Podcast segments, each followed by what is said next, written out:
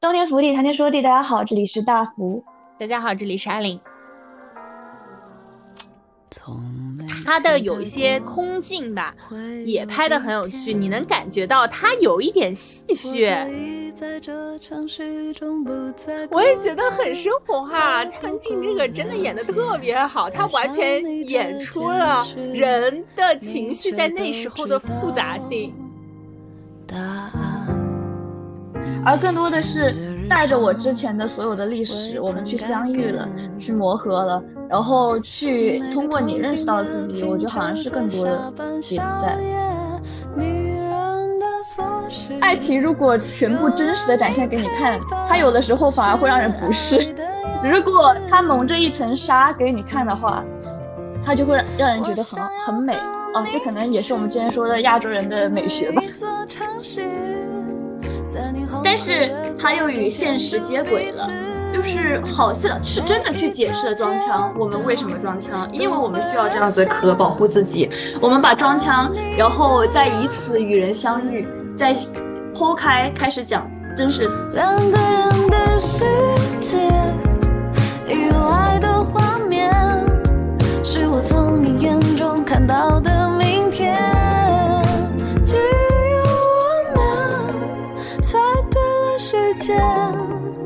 没有期限。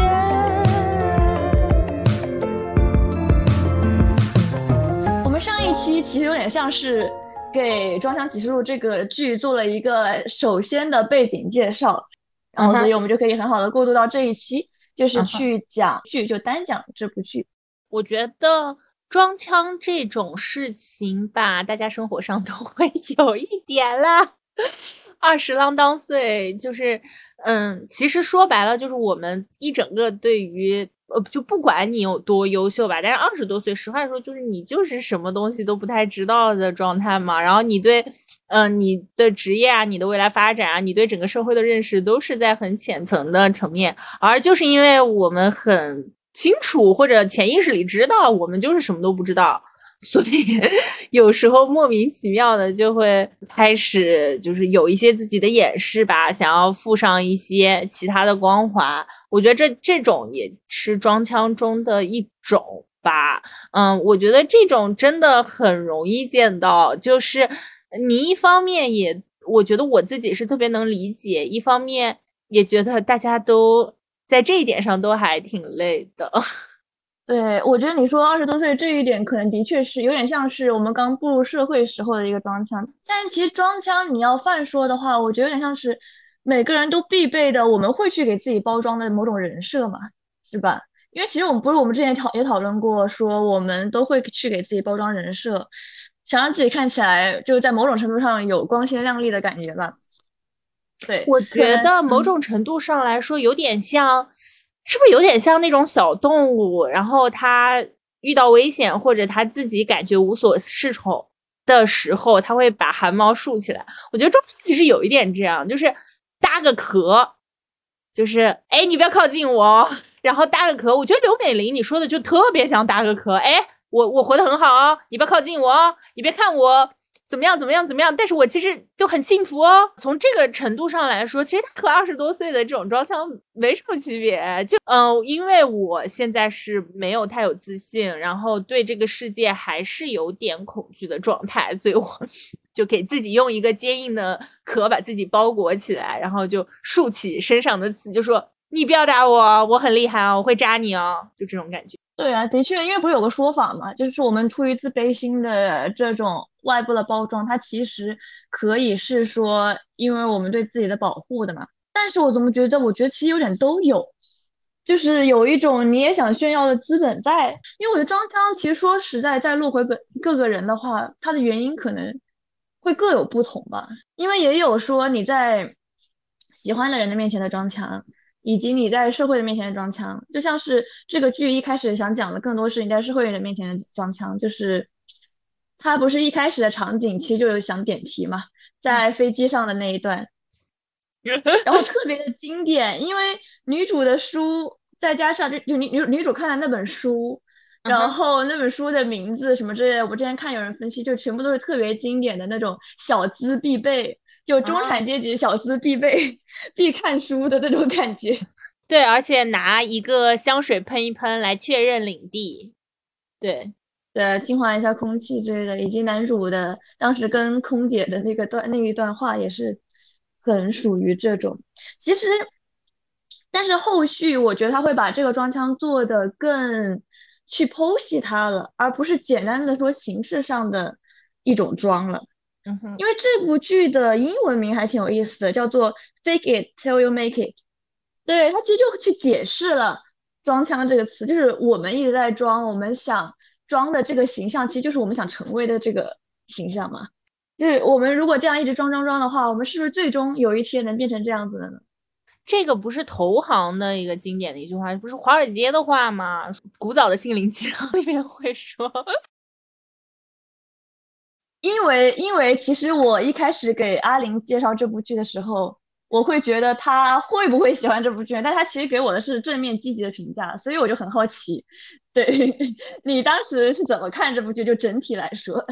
首先，我实在是非常喜欢这部剧的包装，不管它的内核是什么样的，它的配乐、它的插画、它的精巧的一些设计和巧思，就完全会戳在我的点上，让我爽到了。因为大福也知道，我是一个非常看包装的人，啊，非常在意有没有一点小细节、小巧思能够戳中我的这样一个人。一开本本身一开始其实是正片前面会有一小段和正片有点关系的过渡，但是又不是完全开正片。片头曲前面的那一小段，我觉得每一段都很有趣。其次就是它的有一些空镜吧，也拍的很有趣，你能感觉到它有一点戏谑，有一点意有所指的在拍一些空镜。然后就是说这个配乐插曲是真的很好。再加上你看到女主角辛辛苦苦忙碌了一天之后，慢慢的想起片尾曲那种又轻快又有点忧伤的调，然后插画又出来，你又觉得说啊，在一切装腔的背后，啊，我们还是在人间烟火，就会觉得说。就有被治愈，就虽然这部剧可能跟治愈没什么太大关系，但我看前几集的时候，真的感觉是一部挺治愈的剧。哎，但我觉得其实还挺多人说这部剧治愈的耶。啊，然后有一个人写的点，或者说我我看下来就评论，我理解的一个点是这样子，因为他在某一些方面够现实，所以会治愈。就相比于说把它包装的特别精美，就是把现实生活。包装的特别精美的这种很假的国产剧来说，因为它有一些真实的地方在，就我看起来外表光鲜亮丽，但是我其实又很苦，或者说我作为社畜的一些一个点，它因为有这样的真实在，但又有真实的爱情，就是我们可能会有什么样的考量，就我们作为成年人对于爱情什么样样的考量，你就会觉得在真实面前有些东西是。挺能治愈你的，相比看那些你够不着的虚假假大空那种东西，是吧？对，这也是我喜欢看比较真实剧的一点。首先，这个导演就你刚才说的一点也是，我发现这个导演真的很会拍都市剧，因为大家也知道，就是上一部那个《他乡》，我之前也有赞美过，就《他乡》这部剧，你就能看出来导演很会写都市，很会写人在都市中的这种寂寞和。难受吧，嗯哼，所以在这部剧里面，他这一点也发挥的淋漓尽致。包括你刚才说的镜头空镜，我们在之前的剧中也有感受到。他乡的周雨彤和蔡文静，感觉他们俩是两种打工人。我觉得周雨彤好像就是那种干活的人，蔡文静就很精英，就感觉都是上班的人，但他们上班的样子是不一样，就是不一样类型的人。对，这些很符合两个不同的主题啊。一个是我在他乡挺好的，我当我就是搬砖的人，我就是那种苦苦干的搬砖的搬砖的人。但是《装腔启示录》是我需要去包装自己，因为我发现就是在职场中，这个装腔就不只是说就是我想去装。我们一开始开头说过，其中一个是可能有自卑心理，或者说我对自己的保护机制嘛，是我想去装。但另外一面是我的职业需要去装。例如，我有朋友现在在就是银行干对公这样子的东西。他就需要把自己包装成我是这个银行很厉害的人，所以我跟你这个客户谈的时候，我们一个是尊重你，因为我很厉害。就他其实并不是什么对公经理，但他的名片上绝对要写对公经理。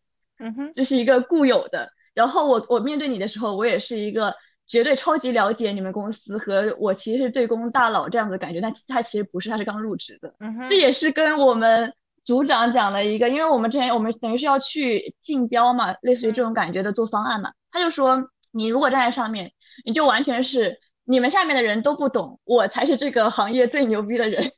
他基本上是你要以这个方式先装上枪了，你才能在工作上做好。因为律师，无论是律师和投行，都是表面工作要做很多的职业，有别人才会觉得你牛逼，别人才会选择你。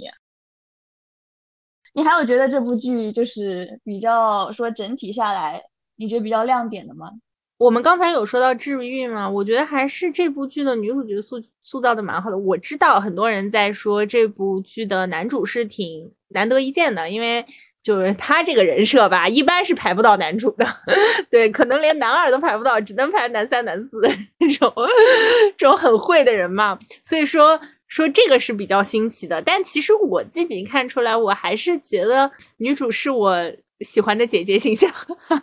这个剧的感受。我在看这部剧之前，其实刷到了一些片段，是一些比较抓马的片段，就是比如说什么他妹妹啦，然后男的从前一个男友从病床上弹起来，就是什么终于决定放弃你啦，然后什么你怎么能把我送你的东西拿去卖，或者说就是下面很多网友激烈啊，怎么能把什么。送你的东西拿去卖了，哎，这点其实我还 挺想问你，可不可以？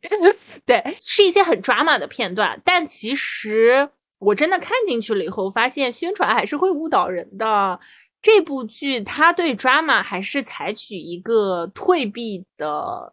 处理方式就是很多成年人，或者说很多很现实的一些处理方式，是大家都很累，不会站在那边跟你吵架吵三个小时，就是累了不想说了就走了，而且大家都会心知肚明，不会说是我们一定要在这撕破脸。虽然我知道我们不会再联系，虽然你知道我知道我们不会再联系，但其实，在真正的交往里，大家都不会戳破，所以。这部剧虽然出圈的是一些很戏剧化的桥段吧，但其实整部剧它走的是一个很平稳的路线，这个是让我很安心的。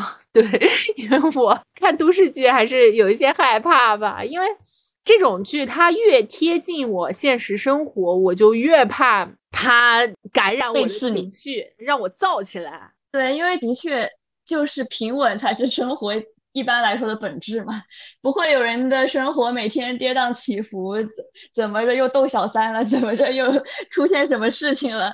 其实相对来说还是平稳的。我感觉这个剧它写的好的一点，就它剧情上写的好一点，也是因为我们之前在讲旧时光那一点，就是它其实挺多线并行的。你不能说，其实我就不能说它算是群像吧，它的多线并行确实是把每个人的特点都点到了。就像是我们能对王律印象很深，我们其实对那个什么小王律印象也很深，就是之前他的那个上司。对对对。对，其实每个人刻画都很好，但他却不是群像，他有点像是一笔带过，但是却把这个人的重点给点出来了，他到底在哪？所以我觉得这这是他的多线叙事讲的很好的点。还有一个点就是这个导演其实也导了《三月有了新工作》嘛，我其实一开始还挺吃惊的，就想说。嗯，感觉体量不一样，因为现在有了新工作，它给你感觉的很 tag 的感觉，就是它是一个 B 站自制剧，对吧？体量比较小，花的钱比较少，也没有什么大明星，大家都是新人，很青涩这种感觉。但这部剧很明显是一个成熟工业化体系的一部剧，我都说了嘛，包装做的很好，那肯定是很多地方都做的非常到位，是一个成熟的团队。但是我后来想想，其实也有相似之处来，就比如说，都说的是某种职场女性，而且他们其实拍的都不太一样。哎，你说这个是不是导演就想做一个女性职场 宇宙？对你又开始猜了，你又开始心动的 offer，其实的确就是。他其实的确就是写搞这种职场类型，搞职场女性还挺会写，在某一些方面来说。但我觉得他比较适合写编剧，自己也很了解这个这个职业的时候，他比较适合拍出来这种东西。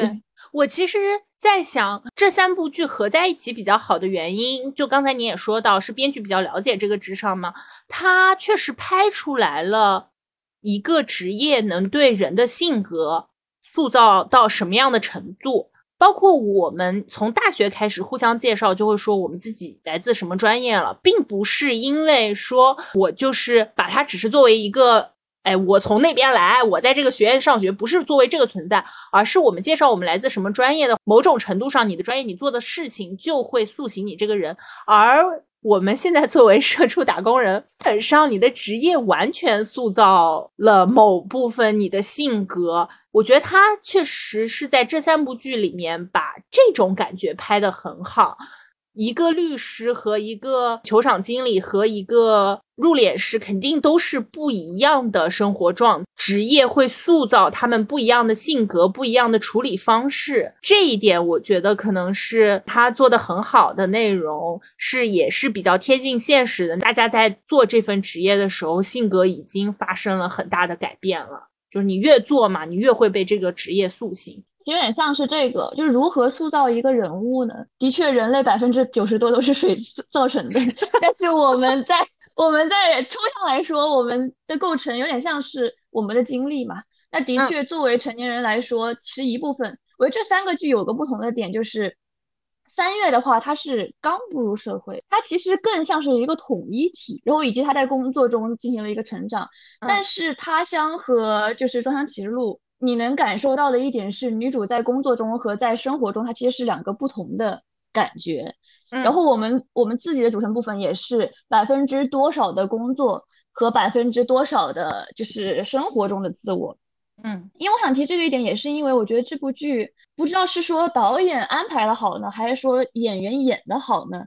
它很生活化。嗯，就是你会有那种，就是你可能一开始看没有注意到的细节点，但你在看会发现，它其实特别的像我们细节中的生活。就例如，呃，男女主第一次吵架那一点，他们说是第一次吵架 的那一点，就是呃，男主很累嘛，他其实也放了前面，而且他其实交代了前因后果，就给你看出来了，男主其实前面很累，他工作还要还要去逗那些人，然后他回到家，女主也很累，在。那个什么沙发上躺着，然后但是吃完外卖放在桌子上没有收嘛，然后男主就过来收。这个时候女主醒来就很难受，就有点生气，就是你这么做就是怎么像像我爸一样，就是你非要在我面前做事去收拾这个，就好像在谴责我没有做这件事情一样。然后男主其实就有点无理取闹了，你再去细想的，男主就会在什么去跟他解释说嘛，他们其实当时情绪也很稳定，对，不会有说特别大的这种波动，这个是一点。以及我觉得这里其实最细节化的是，男主边跟他讲一些道理，或边跟他讲他自己的想法吧。他边开开始去拿那个笔去涂外卖单上的就是信息啊，对对对，这个很细节，而且你能感觉到这个细节不只是说对于整部剧的影响，是对于这个男主形象的影响。你就不会不会觉得他是一个很浮夸，就是前面你在工作中看到的那种装逼又海王的男主了。他其实就是一个我跟。我的女友交往后，我在家中的这样子的一个形象，所以这样子的一个人物才会变得可爱，而不是你觉得他就还是一个浪荡子。实 话说，男主是个精致 boy 嘛，他要装腔，那就是得是个精致 boy 的呀。他其实肯定是还挺注意细节的。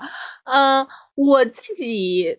对吧？作为一个女生，我有时候都想说，我家可没有男主家这么整齐，这么整洁。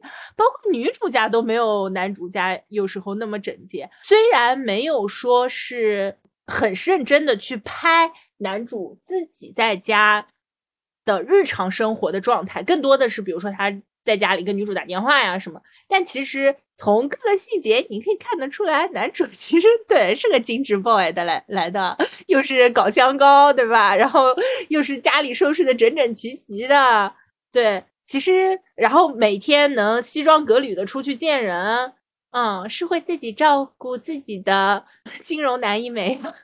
对啊，但说实话，他的外表就表象的这个就是东西，你会觉得。很油腻，就因为金融男很经典的形象，但是你能觉得他可爱，就完全是他跟女主交往之后的一些细节点。我们这个后面在讲爱情的时候可以再再细讲，你就会觉得他其实是个真实的人，而不是我们看到的很留学圈里面的我们的那些朋友，男性朋友。这点这点没有骂人，只是只是会有一些这样子的人，给人的感觉是这种。说呢，如果这金融男说不定哈，他们卸下防备了，啊，不装腔了，回到家里，真实的人也是可爱的人，只是因为他们一直在装腔，你也不知道真实的人是怎么样的，你也不知道真实的他们是什么样的人了。所以我就觉得这部剧好的一点在于，它表现了两面，就它是写装腔，再把装腔往后泼给你看，泼给你看，其实我们都是名片上写着对公经理，但其实实际上是一个就是搬砖的社畜，每天打工结束，然后开始跟就什么朋友吐槽，就是我自己的工作有多苦逼，然后又实际上是一个对于女友来说很体贴的。这么样子一个人，或者说对于女友来说，我是一个也会有小脾气的这样子的人，就很真实的人。其实他就是把这样子的全面剖给你看，所以才变得有意思。其实我们上上一期已经讲了很多职业相关，我们不如这一期先从爱情部分开始讲起。因为你要写爱情，说实话，就像是我们以前说的，爱情是没有一个具体的定义，每个人有每个人的看法吧。所以他这个剧的爱情有一个是有一实一虚的感受，就他的实在于他写的是很成年人真实的爱情。我们后面会去类似剖析这一点，我觉得不太相同的三个人的爱情这种感觉。另外一个有点像是虚，是他用镜头表现出了暧昧中的这种虚和人们想从这种虚中找到实的感，这也是成年人的爱情啊。就是为什么为什么是这样子的？以及他以镜头表现的这种爱情的暧昧，让你看了之后会心痒痒的感觉。有人说这部剧的镜头语言很像《春夜》，是因为当时，呃，有一个片段，就女主上楼，然后这个时候这个摄像机往上摇，它会放，呃，一格一格的这个楼层，这种楼楼层灯开始慢慢的亮，有点像是加载这个进度。然后女主最后上到楼，然后楼顶上，然后开门进去的这种感觉，其实它就是一个夜晚很暧昧的感受嘛。嗯，然后这部剧也的确是拍出这种感觉，就就像你说，的，它空镜拍的好，导演的镜头语言也的确是好。那我们就先说它的爱情里的几个拍摄的手法，我觉得还挺有意思。哎，就像你刚才说戏谑，就他会有一些点，为什么感到戏谑？一个很搞笑的点，我觉得它作为爱情拍的也很有意思的点，就是友情。当我们在说爱情一开的开始，我们非得说它是友情，友谊之戒。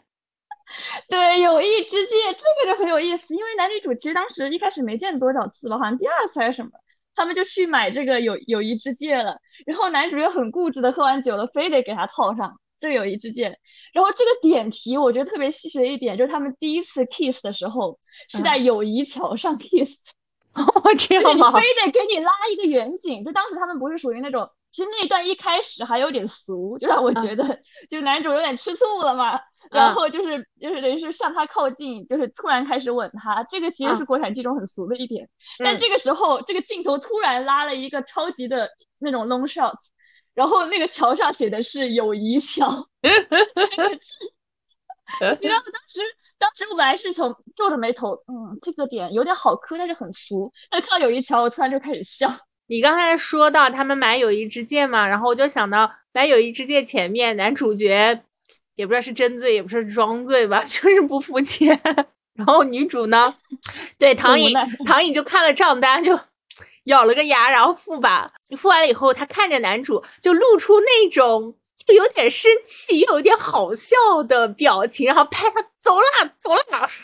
就有点丢脸，又 有点生气，有点好笑。然后男主就是醉倒在那里，我也觉得很生活化。蔡文静这个真的演的特别好，她完全演出了人的情绪在那时候的复杂性。一方面，你 前面是一个你们可能互有好感，你们可能能长线发展的一个男生，但是他不付钱。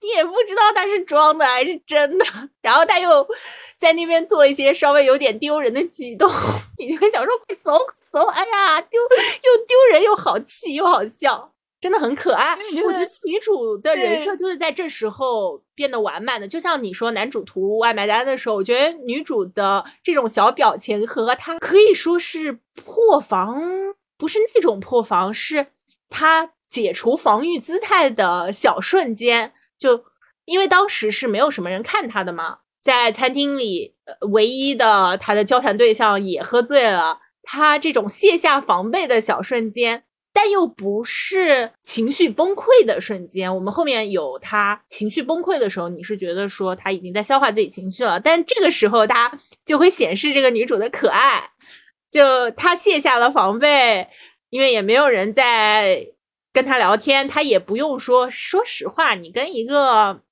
有好感的异性一起吃饭聊天，而且他们这样的这个这种高端局，对吧？很累的，你来我往的就说啊说啊说到后面才可以开始放松起来。女主那种哎呀哎呀，走吧走吧走吧，这种感觉就真的很可爱，有点像是从外部在职场的装腔，突然变成了真人的感觉，就从装腔到真人这样的一个瞬间，反差萌是吧？对对对对对。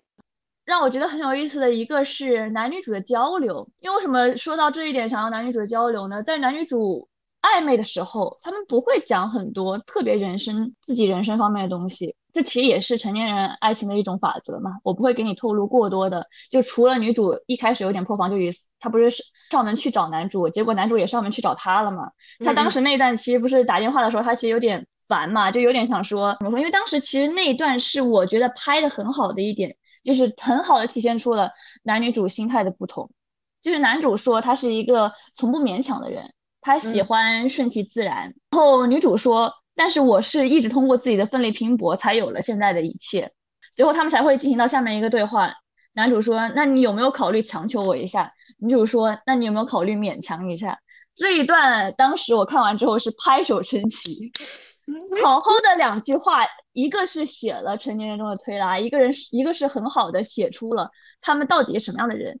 因为我们之前是不知道男女主的家庭背景可能是什么样，但是你从中其实能可以猜出来了，男主他可能就是一个从小到大比较优越的人，他不会，他是他其实是可以顺其自然的，因为说到底顺其自然的这个词，它是很奢侈的。他并不一定是说所有人我都能顺其自然的，我也是看了这部剧后面我开始理解了这样子的东西。就有的人他可能并不是说我一直顺其自然我就能过所有的就是正常的生活了，但有的人他去是去要这种奋力拼搏，我才可以过说相对好的生活。这可能就是女主一直在卷的这种感受。顺其自然，一个是。可能你需要有很好的条件，还有一个是你确实要比较幸运，啊，没有什么不好的事情降临到你的身上。但我其实回来在想，某种程度上不能顺其自然，也未必是因为自己的条件和能力不好，而是自己不是特别自信的，觉得这个社会或者说随波逐流、顺其自然会带他去。他想要的地方，他不是很能够相信未来的一个结果，他一定要把努力这件事情攥在自己手里才可以，也不能说挺好，但是反反正有一个例子，就是我想问大福一件事儿，如果回家的路上，你开车回家的路上堵车。如果你绕路的话，可能是要一个小时，它不会堵车。如果你按平时不堵车的状态走回家，大概是三十分钟。这时候你停在这里，导航显示你会堵着回家，会四十五分钟。你会堵还是会绕路？我会绕路，我也会绕路，因为主要是你堵着会很难受。我觉得。体验感在于这一点。那如果说它只是类比一个其他的事情，你如果去努力了，你只能达到一个确切的没有那么好的结果。但如果你不努力，随波逐流，逐流，说不定能够达到一个更好的、还不错的结果。你会选择去努力吗？我会选择看我心情。我自己是觉得是这样的。我没有办法等待，我知道我去努力的那个彼岸、那个方向未必是一个很好的结果，甚至可能是一个没有那么好的结果。但等待实在是太难熬了，让命运把我推向未知的彼岸这件事情太难了，我没有办法相信他一定会把我推向一个好的地方，所以就想要努力把。所有可以做到的事情，紧紧的攥在自己的手里。我觉得，因为我当时看这一说的是这种状态，就并不是说女主就没有男主能力强，或者没有男主的条件好，但她好像就更是这种比较紧绷的状态。是这样子，这其实就很像是我之前有有次在看，就是别人分析应试教育，它其实就很很多像是应试教育留下来的某种后遗症，就有的人会受这个影响，可能变得比较就是属于这样子紧绷的状态。但其实我想说，因为我当时看这一段的时候，我看到男女主的这个表现状态，就让我觉得一开始我是看到女主，就让我想到阿玲。我没有女主那么厉害，我谢谢你。这不不不不不，你会那么厉害的。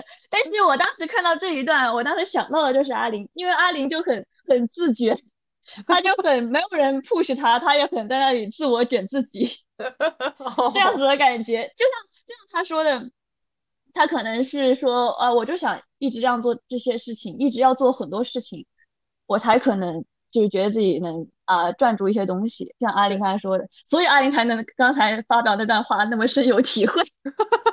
因为其实我们没有办法等，我没有办法等。我觉得堵车对我来说没有什么，但是我没有办法等，我等太难受了。即使是绕路，可能也并不会有一个好的结果，但是我要行动起来，我要做点什么。但我感觉我就很像是男主的那种，我很难说强求自己或者勉强自己。就不想勉强，想顺其自然。但是这个问题就在于，无论是在感情方面，还是在就是职场方面，都是这样。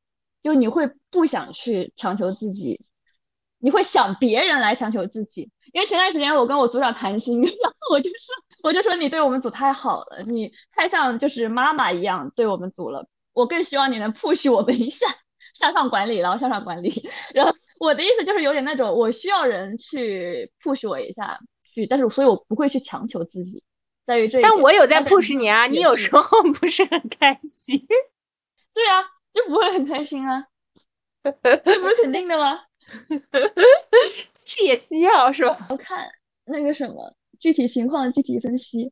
但是我感觉就是，的确，男女主的这一点也很统一，在于他们对感情的态度上嘛。以，然后这也是成人之间推拉嘛，都希望对方主动，都希望一，但是虽然他们两个是不同的，但却又都希望对方主动，一个是勉强，一个是强求，这个就很有意思。很有意思一个点在于这个延展到了后面，就是男女主他们在一起之后，他们其实会有有点带过这个台词，但他们其实会聊很多类似于自己对人生的一些看法。女主有一次下班跟男主说的一段，就是说类似于人的一生就是向你走来都是带着。就我们之间交流都是带着人一生的这种历史嘛，他这一段其实就让我想到之前有个韩剧，好像是叫《今生是第一次》，就是那个韩剧里面有引用一个郑玄宗的诗，当时我还把这个 PO 到了我的 ins 上，因为我觉得这个是说的很好，很浪漫，却又带着真实和现实的浪漫的一个诗，叫做“有人到来”，其实是一件很惊人的事情，他带着他的过去和现在，还有他的未来一同而来，是一个人一生的到来。很容易粉碎的，所以也可能曾经粉碎的。他的心向我走来，就是来自郑玄宗的访客。对于他们来说，他们爱情也是这样子嘛？就他们的爱情完全是基于他们之前的个人经历上，然后以至于到了推拉，再到了他们在一起的这个阶段，他们是带着自己前面一生的历史去相遇、去磨合的。这是我觉得很浪漫的一件事情。对你这么说，其实爱情的浪漫并不是，并不是你帮助了我。嗯，我觉得这部剧拍出来的是我因为你，我其实更了解自己。我因为和你相爱而发现了我自己另外的一面，不一样的一面。是这样的，因为说实话，成年人的爱情哪有什么为了对方去改变自己多大的？这是我感觉在现在来说更不可能的。一件事情了，而更多的是带着我之前的所有的历史，我们去相遇了，去磨合了，然后去通过你认识到自己，我觉得好像是更多的点在。对，哎，这样也比较正常嘛。两个人谈恋爱还是要两个人都更好才比较好，而不是说只是你帮助我。嗯，得说实在，哪有什么谁救了谁这种，就是救赎文在现实中不会有那么大的 存在性。callback，因为救赎会让我觉得很恐怖、很危险，在于现实的爱情中来说，我救了你，我转着你这个绳索，我同样也可以放这个绳索让你掉到悬崖，这是一个很恐怖的事情，在我看来，也是如果真的是心智健全的成年人不太会。是出现的事情，才是网文存在的意义嘛。对对对，这才是网文存在意义。但是也的确是，就像我们说这个剧的好的点就在于它的真实嘛。但它的它的真实，它的镜头语言拍出来的它的爱情是真的拍的很好。让我最有印象、最印象深刻的一个点是那个，他们在茶水间，就当时他们去外面开会，然后突然发现自己他们俩在做同一个案子嘛，嗯，然后他们在茶水间有点那种呃酱酱酿酿，有点暧昧的时候，只拍了他们的脚那一段啊，然后我觉得拍的很好，因为其实爱情如果全部真实的展现给你看，它有的时候反而会让人不适。如果他蒙着一层纱给你看的话，他就会让人觉得很很美哦。这可能也是我们之前说的亚洲人的美学吧。之前不也有个这个说法嘛？脚的朝向，就是往你的那个方向，它其实是让人很心动的某种浪漫的感受。我听说的说法是，如果这个人虽然跟你亲热的说着话，但脚尖往别的地方撇，说明他可能很讨厌你，而且随时准备逃跑。对啊，所以你这么一看。脚尖，它是一个人际交际关系中很暧昧、很抽象化的一个就是意象，那就是很有意思。他们在那个场景里面就是只拍了他们就是脚步，然后有点像是精英人的这个皮鞋，作为律师和投行精英人的这个皮鞋，他们在那里转来转去，转来转去，这就很像是那种就是律师的推，就是爱情中的成年人爱情中的推拉，就哎，也有点像跳舞，因为跳舞本来就是一种推拉游戏嘛。交际舞啊什么？对，交际舞，交际舞就是这样子嘛。嗯，对啊，交际舞之类的不就是这样子的吗？我们一吹一拉，但是我们又是眼神在空气中交缠的这样子的感觉。哇，我觉得当时那一段我是真的觉得拍的很传神，让我觉得导演是不是最近肯定在恋爱？我只是猜一猜导演要不要做宇宙，你开始猜导演个人生活了，其生活是有些越界了吧？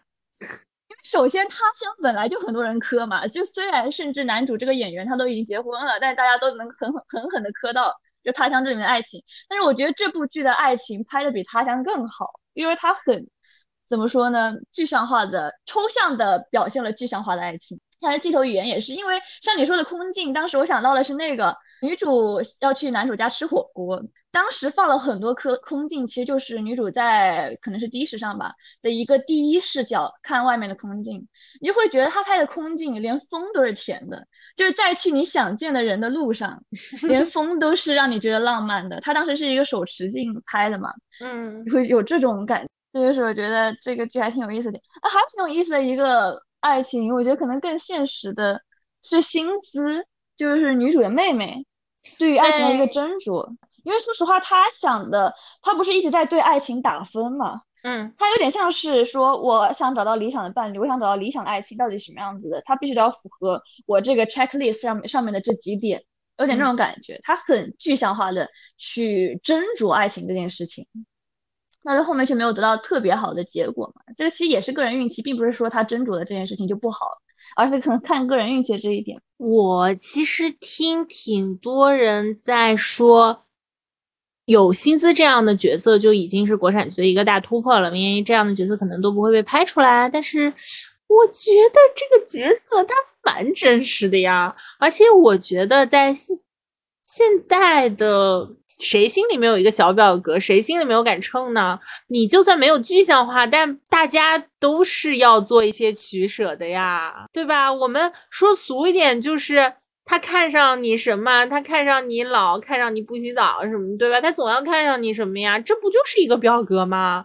那我们说的再具象点，就是我爱你，肯定是因为你有我喜欢的特质呀。那这跟表格也没有什么差。呃，我觉得薪资承受了他不该承受的骂声吧，以及呃，大厨觉得是真的不可以把追求者的礼物卖掉，我是直接扔掉的。啊，我觉得，嗯，这段我可能会剪掉哈，因为我觉得这个蛮有。不，我觉得不不不不没不需要剪掉，这才是真实。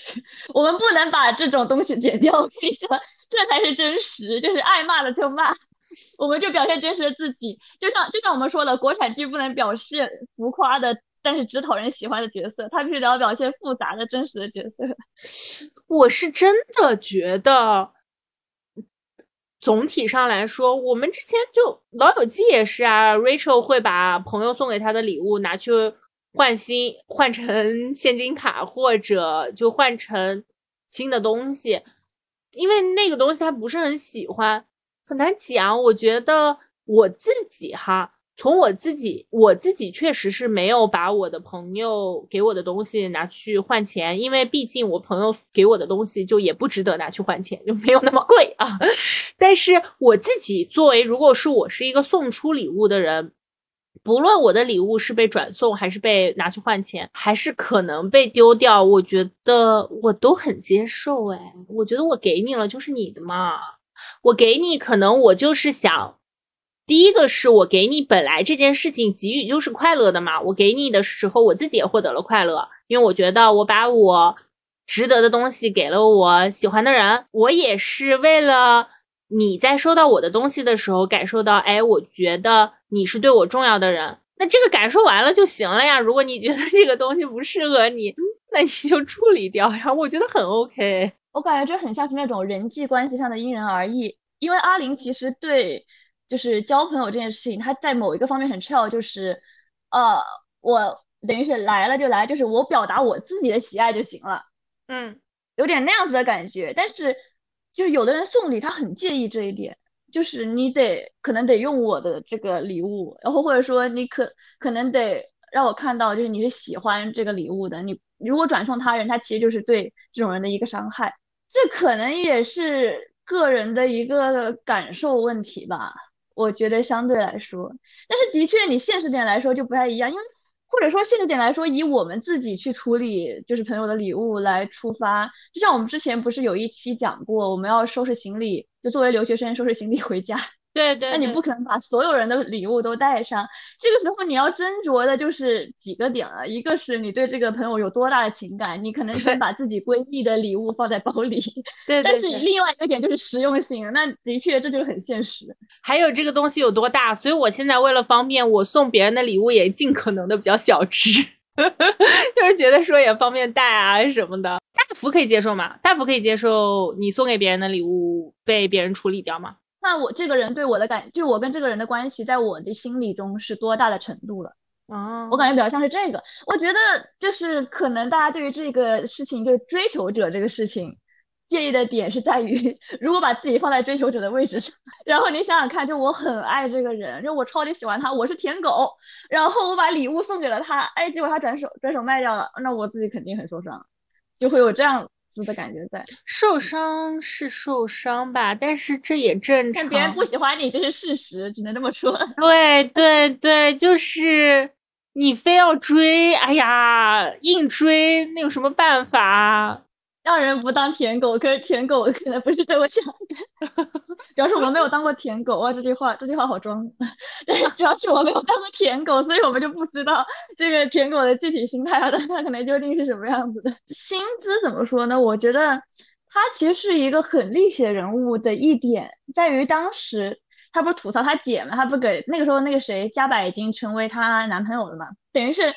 他姐和他也很神奇，是不是因为那个那个小区就是地方小，就是过来几个男的都遇上，两姐妹遇上同样的男的，就是连加柏也是一开始搭讪他姐的，这个其实也是一个很很重要的一个点嘛。后来那个马奇远也是，然后以及男主其实也是，都是一开始呃薪资做 PPT 里面的男人。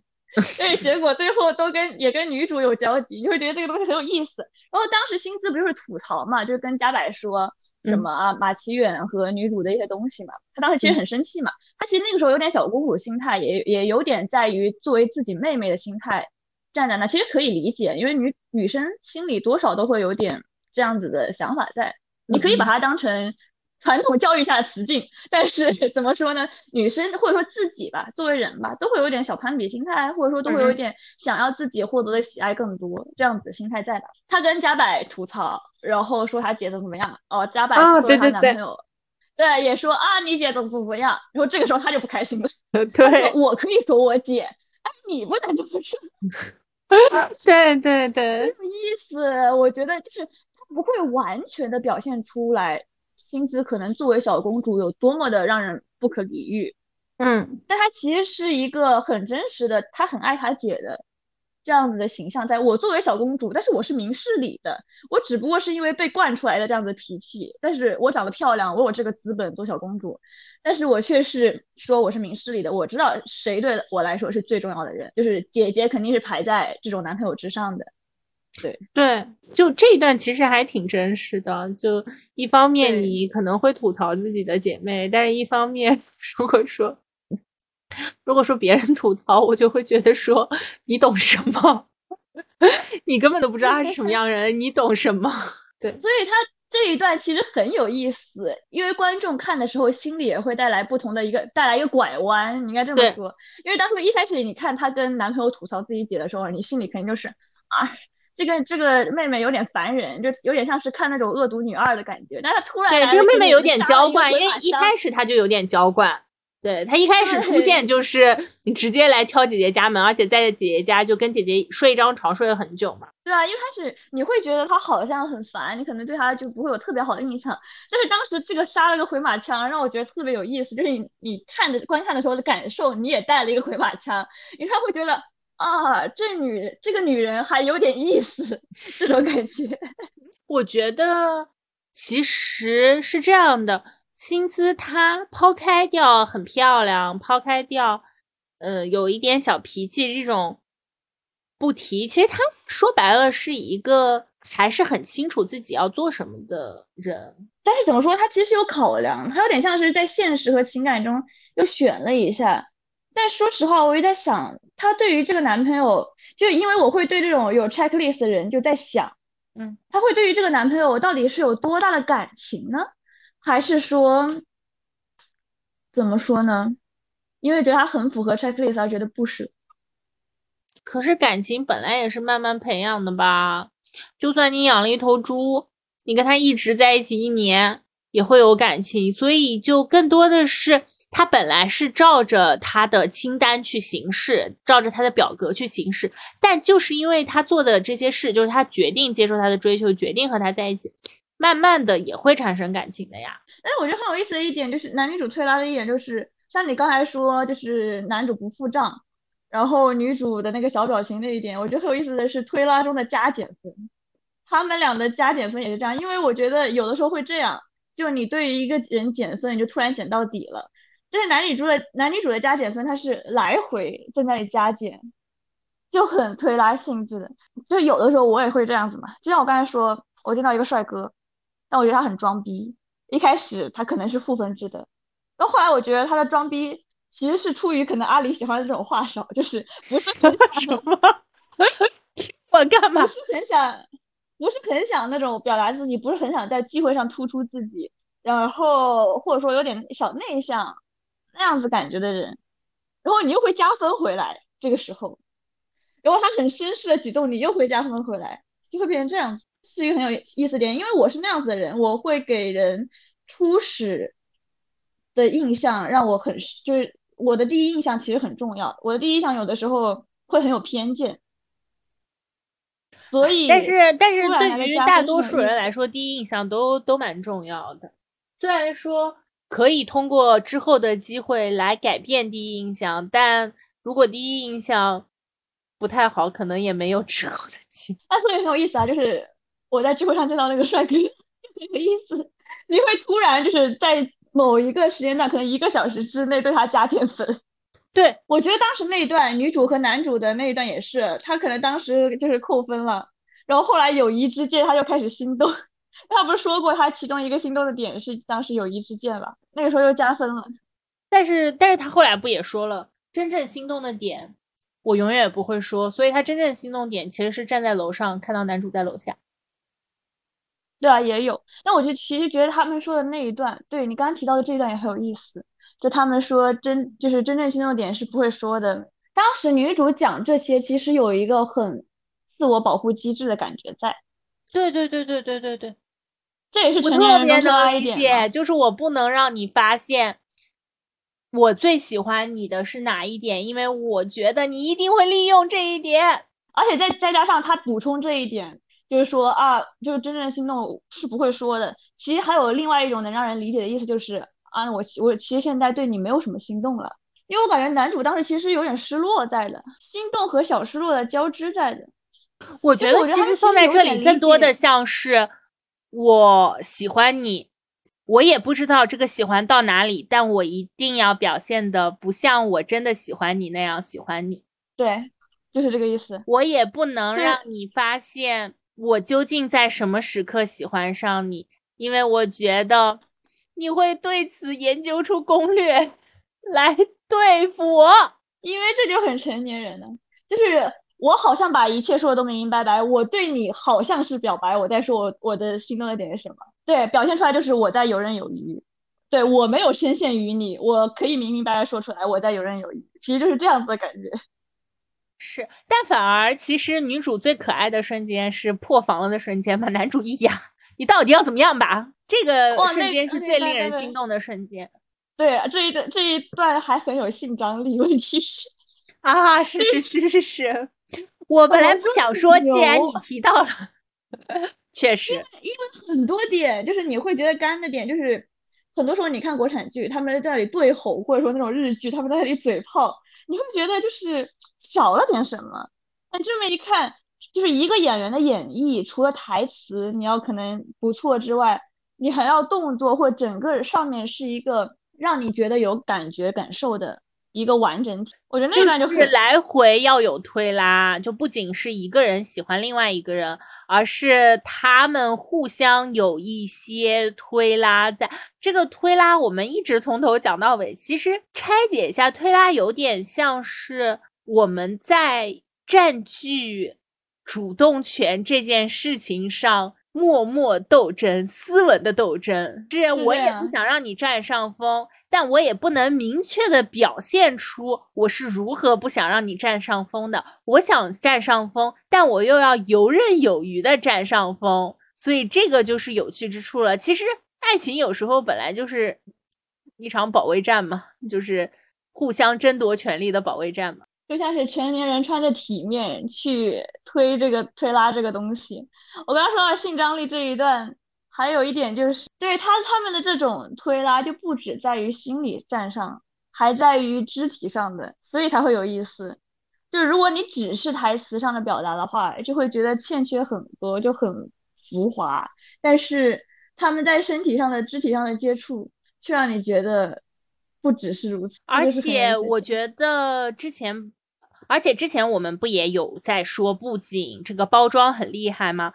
这一段非常好，某一种原因也是它的布景很好，它正好是在女主的屋子里，女主的房间呢，本来相当于是女主角的领地，但女主角这时候像一只受伤了的动物，她男主角就。深入他的营地，虽然有帮助他，但其实他们那种情况下，他们那种有点像刚，对吧？有一些矛盾的情况下，男主男主角来到他的领地，有一点入侵领地的感觉，因为女主角有点受伤了嘛，他女主角有点受挫了嘛，这里就很像两只野兽，他们有又又像是在嬉戏，又像是在打架。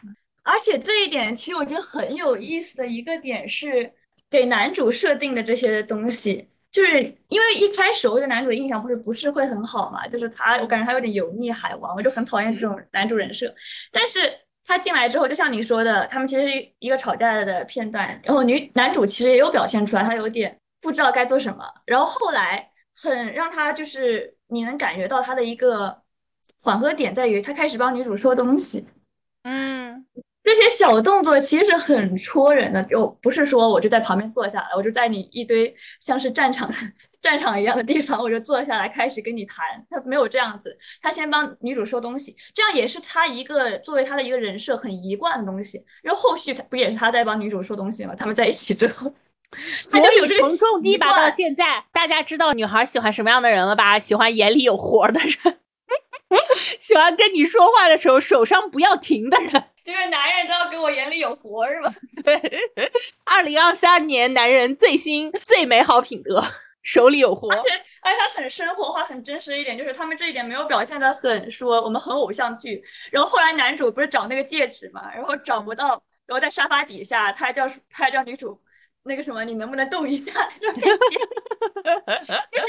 好像我们在进行一些很焦灼的东西，好像这是一个按偶像剧来说应该把情绪推到最上面的东西，但是它却带着尴尬感，就是生活化很重要的尴尬感。其实也是蛮真实的，属于说，如果我们的谈话进行到某一个程度，然后有点不知道怎么往下继续的时候，就是要岔开一下，就是要岔开说一点水话，让彼此不那么尴尬。哎，我是不是双压了，单压了？如果大家也在一下，不是吧？不是。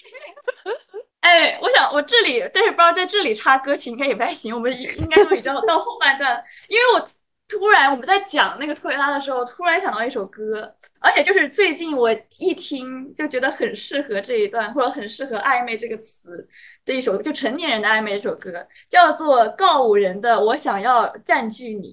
它的歌名叫做《我想要很占据你》，好像是很就是明明白白的、很直接的表白，突出就是吐出。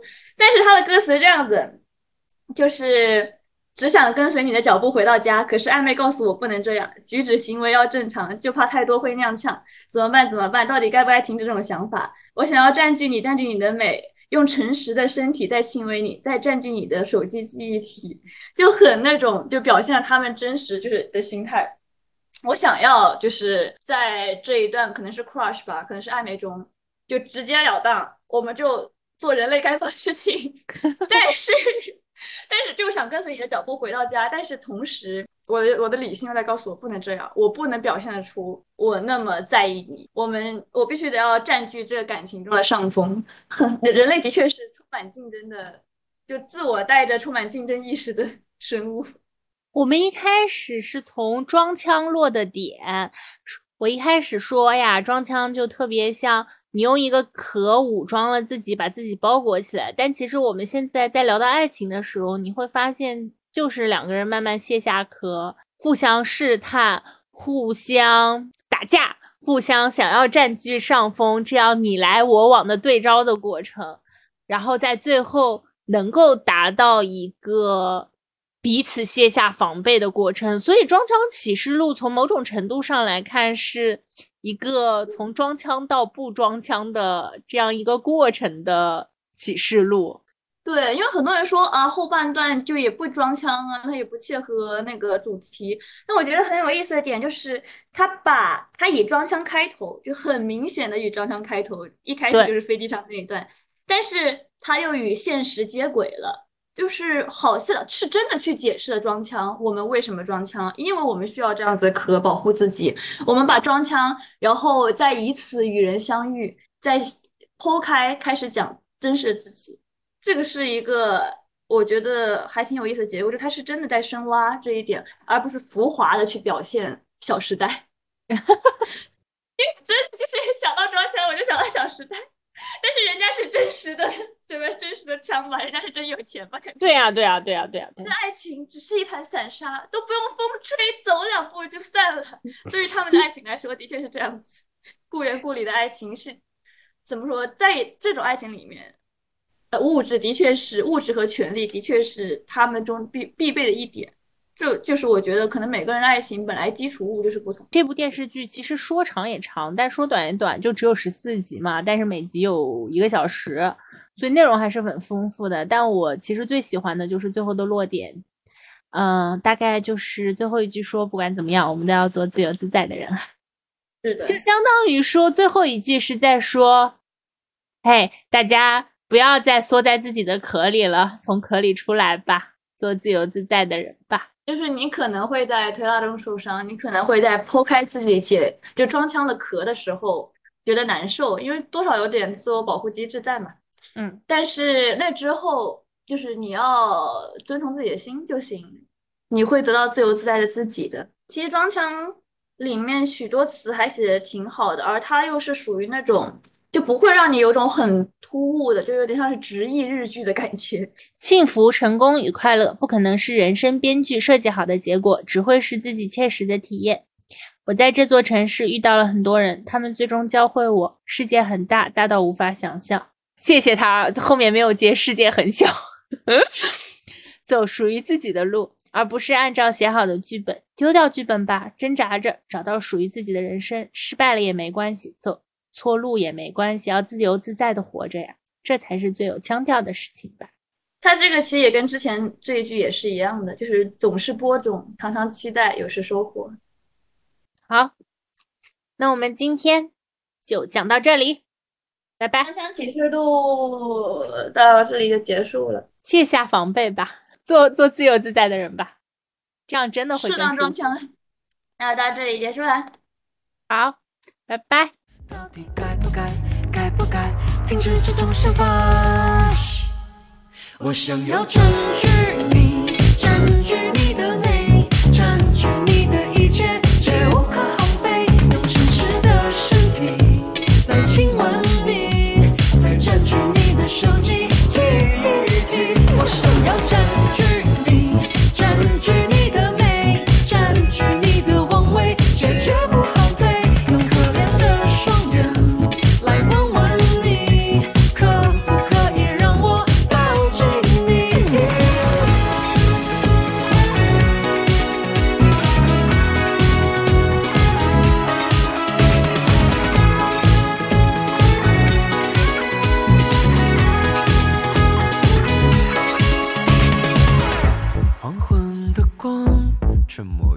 方。